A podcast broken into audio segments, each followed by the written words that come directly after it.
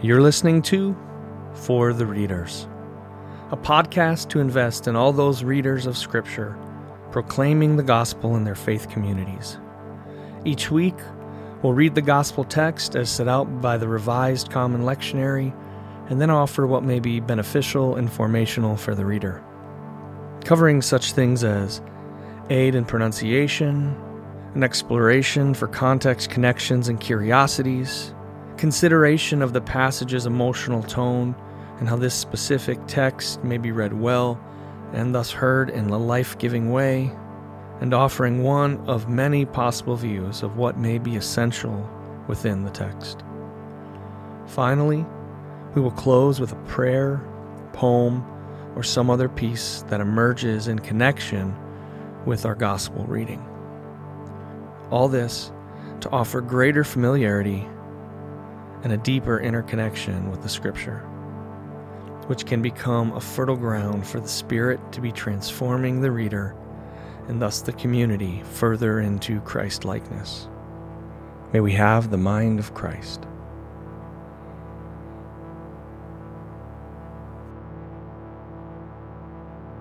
The Holy Gospel of our Lord Jesus Christ, according to Matthew.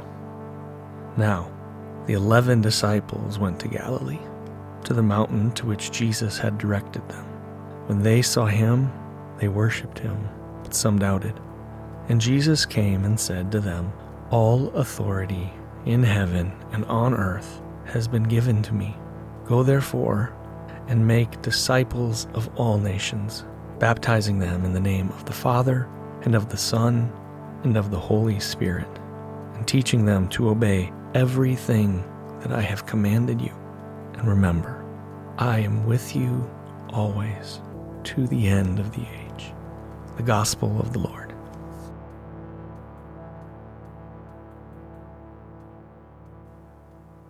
Before we explore our reading, I want to take a minute and uh, direct you over to the show notes. I've uploaded a document there that demonstrates how it is that I get ready to to read scripture. And I have a habit of uh, I copy just the text. I remove the verse numbers, the footnotes, the header, um, even the text before or after, and then I paste it in the middle of a document. And it's it's it's well, I guess you could say it's it's a naked it's the naked text. And then from there I um, I read and I draw. I, I, I, draw circles around things. I draw lines. I write notes above and to the side uh, sometimes I'll you know there's little asterisks that that hit on sort of big points and all of this is just really uh, it's a it's an outward expression of what's happening inside me. You could I suppose say it's sacramental, lower S sacramental, um, it, it, but it it's just revealing what's happening inside me as I'm getting ready. And why I bring this up is um, you don't need to do what I do. Um, you, you can have a, you should have the sort of the process or the approach that works well for you. But what is critical is that the first time we read the scripture, the gospel reading is not on Sunday morning or in whatever environment it is we're reading it. That there is some sort of authentic experience, inner experience that we have with what it is that we are bringing forth to our community. And so this is just one way that someone, me, does it. And what's important is just that we do it, that we prepare prayerfully. So let's begin with the, uh, the first phrase. Now the eleven disciples went to Galilee. So that first word we we bump into now uh, does a really good job of starting us out and anchoring us that this moment is happening in the present. That the the sending of God's people is presently happening. This is happening in the present for those disciples. It's happening in the now for them, and it's happening in the present in the now for us. As we read these words of Christ, we are represented with our call to go into the world, to go now. And who goes now? It's the 11 disciples. And when I hear 11, when I hear the, the, the, number 11, I'm immediately thinking about who wrote this gospel. And it's Matthew, who was once a tax collector. And uh, here, Matthew is using numbers as um, as an expression of a deep, inescapable reality of grief. It's 11, not 12. It's one less than it had been, and maybe we could say one less than than everyone had hoped or wanted it to be. This wasn't the future that they they wanted together. And so Matthew, who is counting, who's a counter, uses how he sees the world to help us to encounter um, the deep reality of this moment, how it is, along with many other things, filled with with some grief uh, for them. And where do the eleven go? They go home they return to their home base, either where they're from or where they've been from for the last few years as they followed Jesus of Nazareth. And they're not there because they're afraid or they're confused, although they, they probably are. Um, they're there because they're still being disciples. They're still the disciples. They're still listening to the direction of their teacher. And how beautiful is it that while they're confused, while they're afraid, they're still listening to their rabbi. May, may that be true for us. May that be true about us. And not only are they still listening to Jesus, but we continue, when they saw him, they worshiped him, but some doubted. They're listening to him and they're looking for him. They're seeing him. And when they see him, they have two responses that I think we are prone to see in conflict there's worship and there's doubt.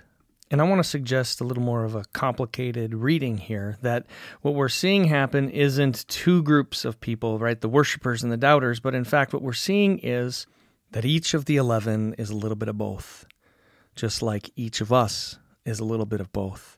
Just like every single person who encounters Christ is a little bit of both. We're all worshiping through our doubts.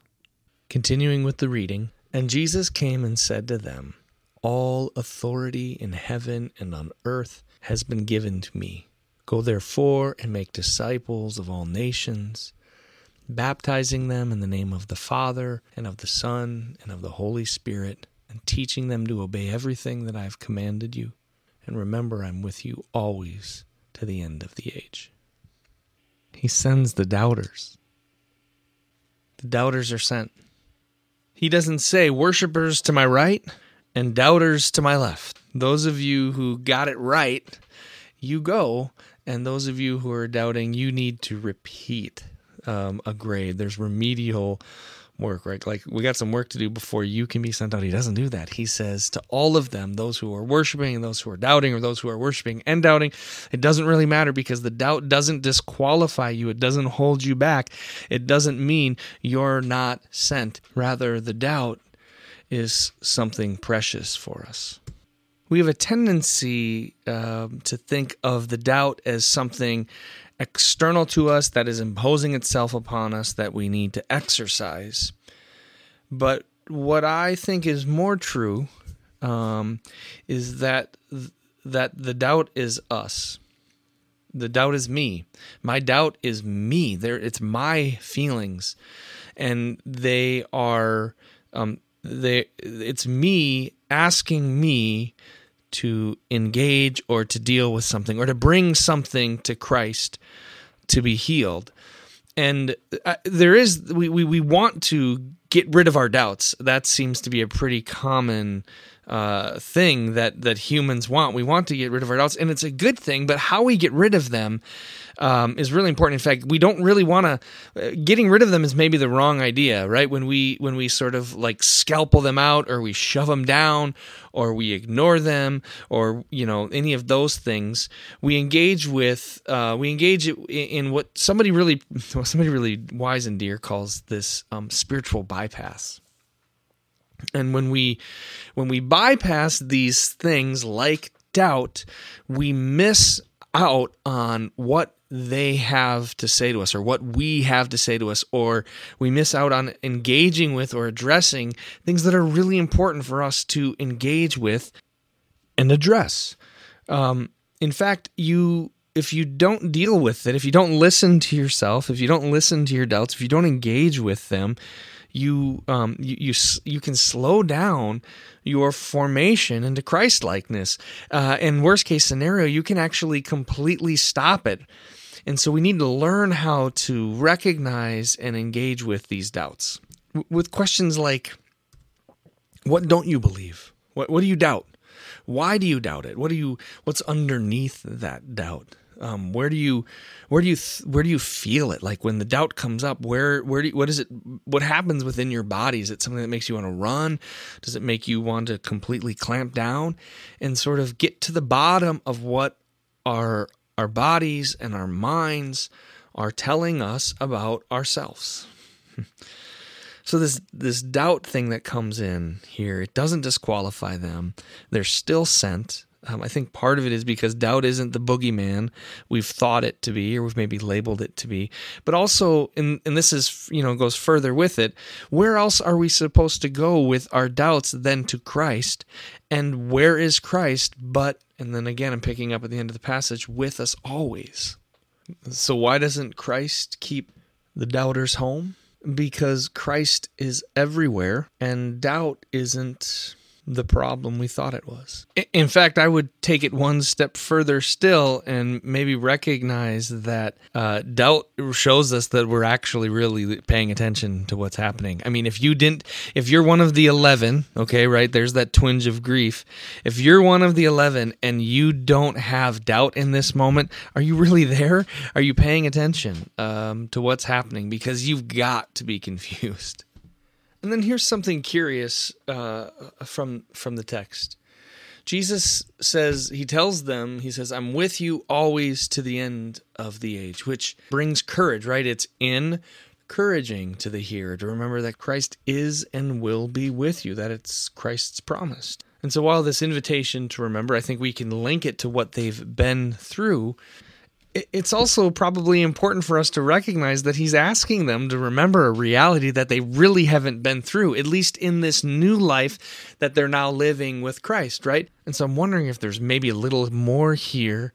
And instead of it being Christ saying, Remember what I've done and how it's all worked out, it's rather an invitation to remember who I am. Like, remember how I feel about you, what I think about you, what my disposition is towards you. Remember that I love you and that my love means I will never leave you. So let's go back and sort of accumulate the different things um, that we've observed here to sort of inform us towards uh, uh, an emotional tone and an essence, sort of, of this text. Um, we begin with noticing the the way Matthew forces us to grapple with the reality of the grief that is underneath this moment right it is a present um, it's a present it is a present character almost in, in, in the text we're reading.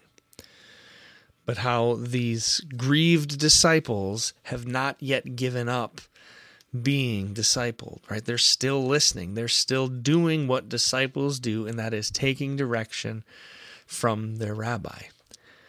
And it has them moving back into a space that offers them some sort of um, comfort or or home. They're they're in they're in Galilee. They're somewhere in Galilee. They're in one of the mountains in the Galilee area.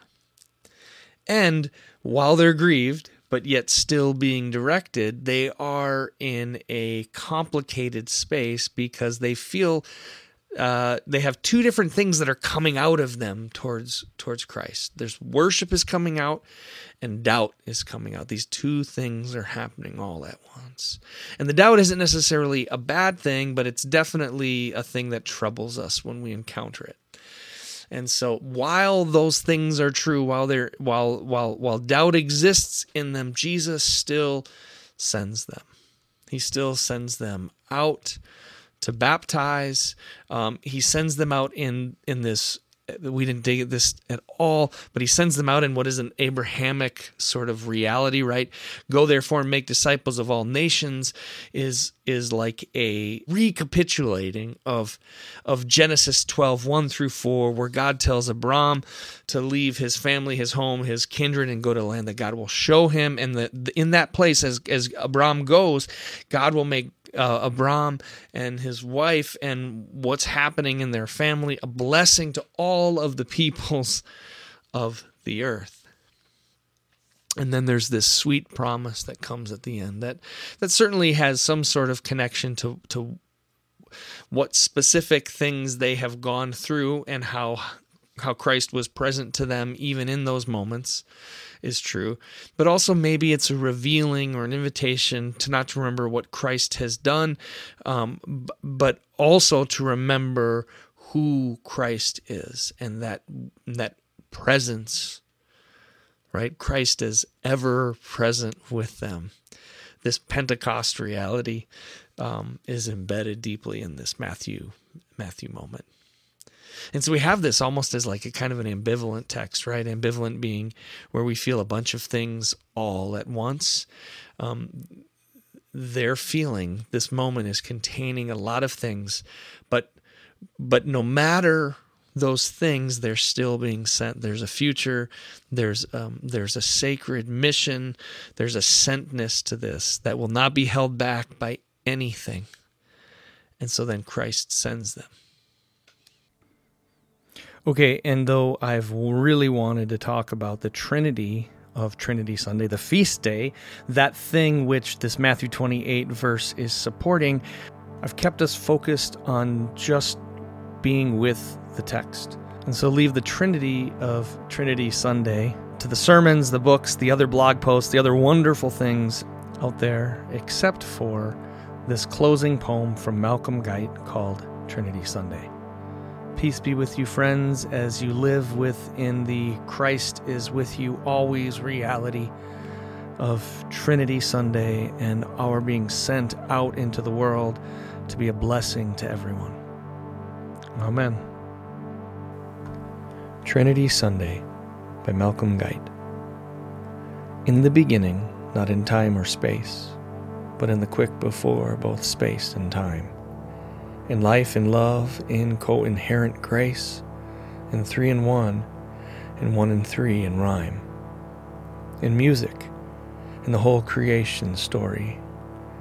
In his own image, his imagination, the triune poet makes us for his glory and makes us each the other's inspiration. He calls us out of darkness, chaos, chance to improvise a music of our own, to sing the chord that calls us to the dance, three notes resounding from a single tone, to sing the end in whom we all begin, our God beyond, beside us and within.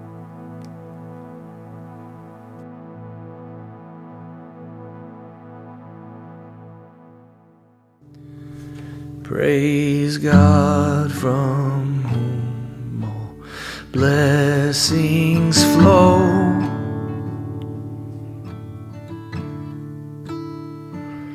Praise Him, all creatures here below. Praise Him above, ye heavenly hosts. Praise Father, Son, and Holy